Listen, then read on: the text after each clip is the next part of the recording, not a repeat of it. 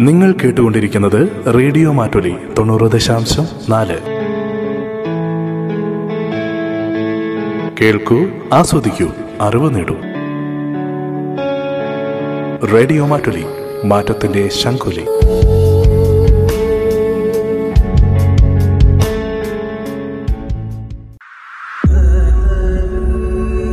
കരസ്പർശം ആതുര ശുശ്രൂഷകരുടെ ജീവിതാനുഭവങ്ങൾ.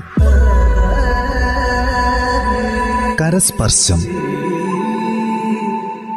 നിർവഹണം ഡി കെ വയനാട്. നമസ്കാരം ശ്രോതാക്കളെ കരസ്പർശത്തിന്റെ പുതിയൊരു അധ്യായത്തിലേക്ക് സ്വാഗതം. ഇന്ന് നമ്മുടെ കൂടെ അതിഥിയായി എത്തിയിരിക്കുന്നത് തോമാട്ടുജാൽ സ്വദേശി ജാൻസി ജിൻസൺ ആണ് ജാൻസിയുടെ നഴ്സിംഗ് പ്രൊഫഷനിലെ വിശേഷങ്ങൾ നമുക്ക് ചോദിച്ചറിയാം. നമസ്കാരം ജാൻസി. നമസ്കാരം. ജാൻസി എത്ര കാലമായി നഴ്സിംഗ് മേഖലയിലേക്ക് വന്നിട്ട്? പന്ത്രണ്ട്. പന്ത്രണ്ട് വർഷത്തെ എക്സ്പീരിയൻസ് ഇന്ന് റേഡിയോ മാറ്റലിയോട് ഷെയർ ചെയ്യാൻ പോവുകയാണ്. അതിനു മുമ്പ് എങ്ങനെയാണ് നഴ്സിംഗ് മേഖലയിലേക്ക് വന്നതെന്നൊന്ന് പറയാമോ? എനിക്ക് ഈ പ്രൊഫഷണൽ ഭയങ്കര ഇഷ്ടമായിരുന്നു. അതുകൊണ്ട് ഞാൻ നേഴ്സിംഗ് ഫീൽഡ് തിരഞ്ഞെടുത്തു. ജാൻസിയെ കണ്ടപ്പോൾ തന്നെ അറിയാം വളരെ എനർജറ്റിക് ആയിട്ടുള്ള ഒരാളാണ്. വളരെ പോസിറ്റീവ് എനർജി സൂക്ഷിക്കുന്ന ഒരാളാണ്. അതുകൊണ്ട് ഇങ്ങനെയുള്ളവരാണ് നഴ്സിംഗ് മേഖലയിൽ വേണ്ടത്. കാരണം പേഷ്യൻസ് ഒരുപാട് ദുഃഖം അനുഭവിക്കുന്ന പേഷ്യൻസിന്റെ മുന്നിലേക്കാണ് നിങ്ങൾ ഓരോരുത്തരും ചെല്ലുന്നത്. ഒരു മാലാഖയെ പോലെ. അപ്പോൾ ഇതുപോലെയുള്ള നഴ്സസാണ് ഇത്തരം പ്രൊഫഷനിലേക്ക് വരേണ്ടതും. ജാൻസി പന്ത്രണ്ട് വർഷങ്ങൾക്ക് മുമ്പ് നഴ്സിംഗ് മേഖലയിലേക്ക് വന്നു. ഇന്ന് തിരിഞ്ഞു നോക്കുമ്പോൾ എന്ത് തോന്നുന്നു? അന്നത്തെ ആ ഒരു തീരുമാനം ശരിയായിരുന്നു എന്ന് തോന്നുന്നുണ്ടോ? വളരെ നല്ല തീരുമാനമായിരുന്നു തോന്നുന്നുണ്ട്. അങ്ങനെ നഴ്സിംഗിലോട്ട് പോയതിലും വിവാഹശേഷം ആണെങ്കിലും നഴ്സിംഗ് ഫീൽഡിലോട്ട് വന്ന് തിരഞ്ഞെടുത്തിലും ഹസ്ബൻഡ് ആണെങ്കിലും ഹസ്ബൻഡ് വീട്ടുകാരാണെങ്കിലും എന്റെ വീട്ടുകാർ നല്ല സപ്പോർട്ട് തന്നെയാണ് തന്നിരിക്കുന്നത്. പിന്നെ ഞാൻ ചെയ്തിരിക്കുന്ന എല്ലാ ഫീൽഡ് ഈ നഴ്സിംഗ് പഠി മൂന്ന് ഹോസ്പിറ്റലിൽ ജോലി ചെയ്തിട്ടുണ്ട്. അവിടെയൊക്കെ എനിക്ക് നല്ല നല്ല ഒരു അനുഭവങ്ങളായിരുന്നു ഉണ്ടായിരുന്നത്. എവിടെയൊക്കെയാണ് വർക്ക് ചെയ്തിട്ടുള്ളത്? ഞാൻ നഴ്സിംഗ് പഠിച്ചിറങ്ങി പിന്നെ കൽക്കട്ട ആണ് ആദ്യം ജോലി ചെയ്തത്. അവിടെ രണ്ടര വർഷത്തോളം ജോലി ചെയ്തു. അതിനുശേഷം ഞാൻ ഡൽഹിയിൽ പോയി. ഡൽഹിയിൽ ഒരു മൂന്ന് മൂന്ന് വർഷത്തോളം ചെയ്തു. അതിനുശേഷമാണ് ഡി എംസിലോട്ട് വരുന്നത്. നഴ്സിംഗ് പഠിച്ചത് എവിടെയായിരുന്നു? മണ്ടിയയിലാണ് ഡോക്ടർ സർ എം വിശ്വേശ്വരിയ എന്നാണ് ഇൻസ്റ്റിറ്റ്യൂട്ടിന്റെ പേര്. ഇൻസ്റ്റിറ്റ്യൂട്ടിനെ കുറിച്ച് ഞാൻ കൂടുതലൊന്നും ചോദിക്കുന്നത് എനിക്ക് അതിന്റെ പേര് തന്നെ പറയാൻ പറ്റുന്നില്ല. ഏതായാലും കർണാടകയിൽ കേരളത്തിലെ ഒരുപാട് ഭൂരിപക്ഷം നഴ്സുമാരും കർണാടകയിലാണ് പഠനം പൂർത്തിയാക്കിയത്. പ്രത്യേകിച്ച് പന്ത്രണ്ട് വർഷം മുമ്പ് തൊട്ടാണ് ഈ ഒരു മേഖലയിലേക്കുള്ള ഒരു കുത്തൊഴുക്കുണ്ടായത്. കർണാടകയിൽ പഠനം പൂർത്തിയാക്കി നേരെ കൽക്കട്ടയിലേക്കാണ് പോയത് ഒത്തിരി ദൂരേക്ക്. അങ്ങനെ ഒരു സാഹചര്യം എന്തായിരുന്നു? അങ്ങനെ ഒരു തീരുമാനത്തിന്റെ പിന്നിൽ. അത് പഠിച്ചിറങ്ങി പിന്നെ ഞങ്ങളുടെ സീനിയേഴ്സ് സ്റ്റാഫുമാരൊക്കെ അവിടെ തന്നെ ഇരുന്നുണ്ടായിരുന്നത് അപ്പം അങ്ങനെ പോയി. കൽക്കട്ടയിൽ നമ്മുടെ നാടുമായിട്ട് അപേക്ഷിച്ച് നോക്കുമ്പോൾ സാലറി തീർച്ചയായിട്ടും നമ്മുടെ നാട്ടിനേക്കാളും കൂടുതലുണ്ടാവും നോർത്തിലോട്ട്. മറ്റെന്തൊക്കെ പ്രത്യേകതയാണുള്ളത് അവിടെ ആദ്യമൊക്കെ ചെന്നപ്പം ഭാഷ പ്രശ്നമായിരുന്നു. പിന്നെ വെച്ചിട്ടുണ്ടെങ്കിൽ ജോലി ചെയ്യാനുള്ള ഒരു ഒരു എനർജിയും പിന്നെ പിന്നെ ഹിന്ദിയും ഇംഗ്ലീഷും കുറച്ചൊക്കെ കൈകാര്യം ചെയ്യാനുള്ള ഒരു എബിലിറ്റിയൊക്കെ കൽക്കട്ടയിൽ നിന്നാണ് കിട്ടിയത്. ഏതൊക്കെ ഡിപ്പാർട്ട്മെന്റുകളിലാണ് അവിടെ ജോലി ചെയ്തത്? അവിടെ ഞാൻ കാർഡിയോളജിയിലായിരുന്നു. കാർഡിയക് തൊറാസിക് സർജറി ചെയ്തിരുന്ന പേഷ്യൻസിനായിരുന്നു നോക്കിക്കൊണ്ടിരുന്നത്. കൽക്കട്ടയിൽ എത്ര വർഷം ജോലി ചെയ്തു? രണ്ടര വർഷം. അവിടെ എന്ന് വെച്ചിട്ടുണ്ടെങ്കിൽ നമുക്കിപ്പം പിന്നെ ഓപ്പൺ ഹാർട്ട് സർജറി ചെയ്തിരിക്കുന്ന ചെറിയ പിള്ളേരെ കാണുമ്പോൾ ഭയങ്കരമായിട്ട് നമുക്ക് ഫീലിംഗ് വെച്ചിട്ടുണ്ടെങ്കിൽ എന്താ പറയുന്നത് ശരിക്കും ദുഃഖകരമായുള്ള ഒരു അവസ്ഥ. ആ ഒരു കൊച്ചിനെ കാണുമ്പോൾ ഞാൻ വെന്റിലേറ്ററിൽ കിടക്കുന്ന കുട്ടീനെ കാണുമ്പോൾ അങ്ങനെയൊക്കെ തോന്നിയിട്ടുണ്ട്. അല്ലാണ്ട് പ്രത്യേകിച്ചൊന്നുമില്ല കൽക്കട്ട ജോലി ചെയ്ത്. രണ്ടര വർഷം കൽക്കട്ടയിൽ ജോലി ചെയ്തു. പിന്നീട് എങ്ങോട്ടാണ് പോയത്? അവിടുന്ന് പിന്നെ ഒരു വർഷത്തോളം വീട്ടിലിരുന്നു. അതിനുശേഷം പിന്നെ ഡൽഹിയിലായിരുന്നു പോയത്. അവിടെയും കാർഡിയക് ഐ സിയുലായിരുന്നു ജോലി ചെയ്തുകൊണ്ടിരുന്നത് വെച്ചിട്ടുണ്ടെങ്കിൽ നമ്മുടെ സി എ ബി ജിക്ക് മുമ്പ് ക്യാത്ത് ഐ സി എന്ന് വേണമെങ്കിൽ പറയും. ആ ഒരു ഇതിലായിരുന്നു ജോലി ചെയ്തുകൊണ്ടിരുന്നത് അവിടെയും നല്ല നല്ല ഓർമ്മകൾ മാത്രം. പ്രത്യേകിച്ച് എടുത്തു പറയാൻ ഇത്രയും വർഷമൊക്കെ ആയാലും മറന്നുപോയി.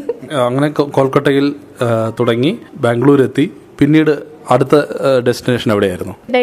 വിംസിൽ. ഞാൻ രണ്ടായിരത്തി പതിനൊന്നിൽ ജോലിക്ക് കയറി. ഇപ്പൊ ഇത്ര വർഷമായി കുഴപ്പമൊന്നുമില്ല. നല്ല ഇൻചാർജുമാര് നല്ല കൂട്ടുകാര് പേഷ്യൻസിനെ ദിവസം മാറി മാറി കാണുന്ന നല്ല നല്ല പേഷ്യൻസ്. എട്ട് വർഷത്തോളമായപ്പോൾ ഡി എം എംസിൽ വന്നിട്ട്.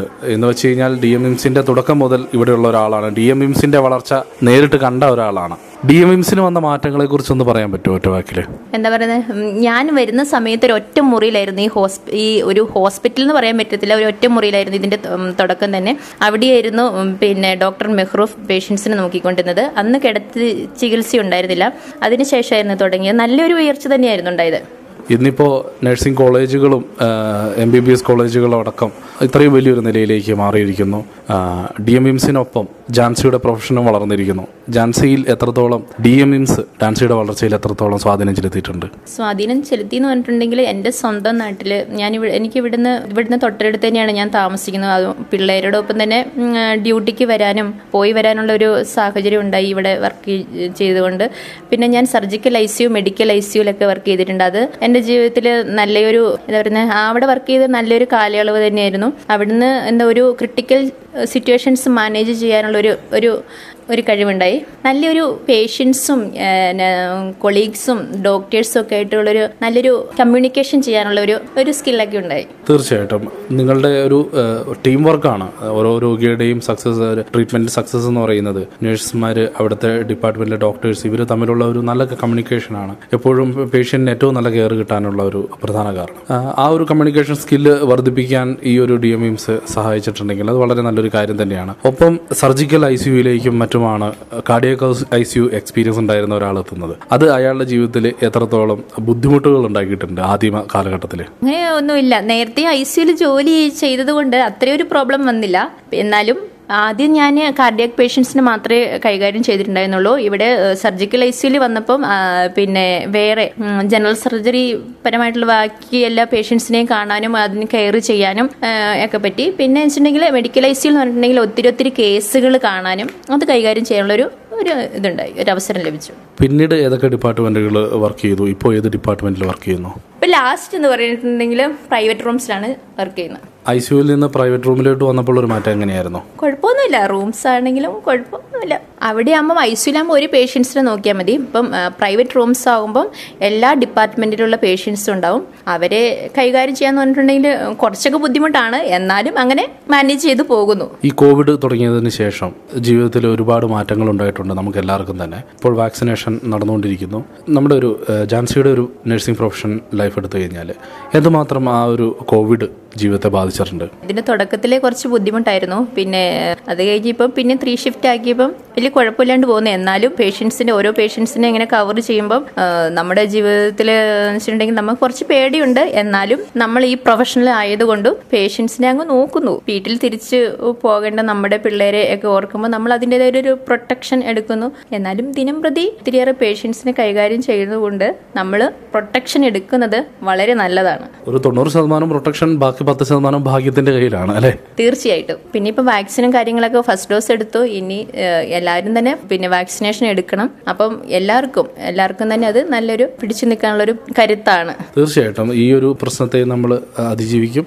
നഴ്സുമാരുടെ ജീവിതത്തിൽ ഏറ്റവും ബുദ്ധിമുട്ടേറിയ ഒരു കാര്യമാണ് കോവിഡ് ഐ സിയുലും മറ്റും ജോലി ചെയ്യുന്നവരടക്കം. എല്ലാവരും ജോലി കഴിഞ്ഞ് വീട്ടിലോട്ടാണ് പോകുന്നത്? അവിടെ പ്രായമുള്ളവരുണ്ട് കുട്ടികളുണ്ട്. തീർച്ചയായിട്ടും നിങ്ങളുടെ കുടുംബത്തിന്റെ സുരക്ഷയും അതൊരു വലിയ പ്രധാനപ്പെട്ട അത് നിങ്ങളുടെ ഉത്തരവാദിത്തമായി മാറുകയാണ്. അത് നിങ്ങൾക്ക് നന്നായി ചെയ്യാൻ സാധിക്കുന്നുണ്ടെന്ന് തന്നെ വിശ്വസിച്ചുകൊണ്ട് നിങ്ങളുടെ പേഴ്സണൽ ലൈഫിലേക്ക് കിടക്കുകയാണെങ്കിൽ വീട്ടിൽ ആരൊക്കെയുണ്ട് കുട്ടികൾ എത്ര പേരുണ്ട് അവരുടെ വിശേഷങ്ങൾ കൂടി ഒന്ന് പറയാമോ? വീട്ടിൽ ഞാനും ഹസ്ബൻഡും രണ്ട് പിള്ളേരും ഗ്രാൻഡ് മദറും ഗ്രാൻഡ് ഫാദറും. കുട്ടികൾ പഠിക്കുകയാണോ? ആ പഠിക്കുകയാണ്. സെക്കൻഡ് സ്റ്റാൻഡേർഡിലും തേർഡിലും. അവരിപ്പോൾ സ്കൂളിൽ പോകാതെ വീട്ടിലിരിക്കുകയാണ്. കോവിഡ് കാരണം സ്കൂളൊന്നുമില്ല. അപ്പോൾ ഈ ഒരു ഡ്യൂട്ടിയും പ്രത്യേകിച്ച് നൈറ്റ് ഷിഫ്റ്റൊക്കെ നിങ്ങൾക്ക് ഒരുപാട് ബുദ്ധിമുട്ടുണ്ടാക്കുന്ന ഒരു സമയമാണ്. ഈ കുട്ടികളെ നോട്ടവും ഈ നഴ്സിംഗ് പ്രൊഫഷൻ പ്രത്യേകിച്ച് അതിന്റെ ഏറ്റവും ബുദ്ധിമുട്ടേറിയ ഒരു ഘട്ടമാണ് നൈറ്റ് ഡ്യൂട്ടി കാരണം നൈറ്റിലും കുട്ടികൾക്ക് ഒപ്പം നമുക്ക് നഴ്സുമാർക്ക് ചിലവഴിക്കാൻ സമയം കിട്ടില്ല. പോയി കഴിഞ്ഞാൽ ഉറങ്ങി വിശ്രമിക്കേണ്ടതുണ്ട്. അപ്പോൾ അതെത്രമാത്രം നിങ്ങളുടെ കുടുംബജീവിതത്തെ ഈ ഒരു ഷിഫ്റ്റുകൾ ബാധിക്കുന്നുണ്ട്? നൈറ്റ് ഷിഫ്റ്റ് എന്ന് പറഞ്ഞിട്ടുണ്ടെങ്കിൽ കുറച്ച് ബുദ്ധിമുട്ട് തന്നെയാണ്. എത്രയേറെ ബുദ്ധിമുട്ടുകളുണ്ടെങ്കിലും തന്റെ കുടുംബത്തിന് വേണ്ടി തന്നെ സ്നേഹിക്കുന്നവർക്ക് വേണ്ടി തനിക്ക് വേണ്ടി ഈ ഒരു പ്രൊഫഷൻ മുന്നോട്ട് പോകേണ്ടതാണ്. കോവിഡിന്റെ മുന്നണി പോരാളികളാണ് നിങ്ങൾ. നിങ്ങൾക്ക് ജീവിതത്തിൽ ഇനിയും ഒരുപാട് മുന്നോട്ട് പോകാൻ സാധിക്കട്ടെ ഒരുപാട് ഉയരങ്ങൾ കീഴടക്കാൻ സാധിക്കട്ടെ എന്ന് ആശംസിക്കുന്നു. റേഡിയോ മാറ്റലിലേക്ക് വേണ്ടി ഇത്രയും സമയം ചെലവഴിച്ചതിൽ അകമഴിഞ്ഞ് നന്ദി രേഖപ്പെടുത്തുന്നു. താങ്ക് വെരി മച്ച് താങ്ക് നിർവഹണം. D K Wayanad. കരസ്പർശം. ആതുര ശുശ്രൂഷകരുടെ ജീവിതാനുഭവങ്ങൾ. കരസ്പർശം.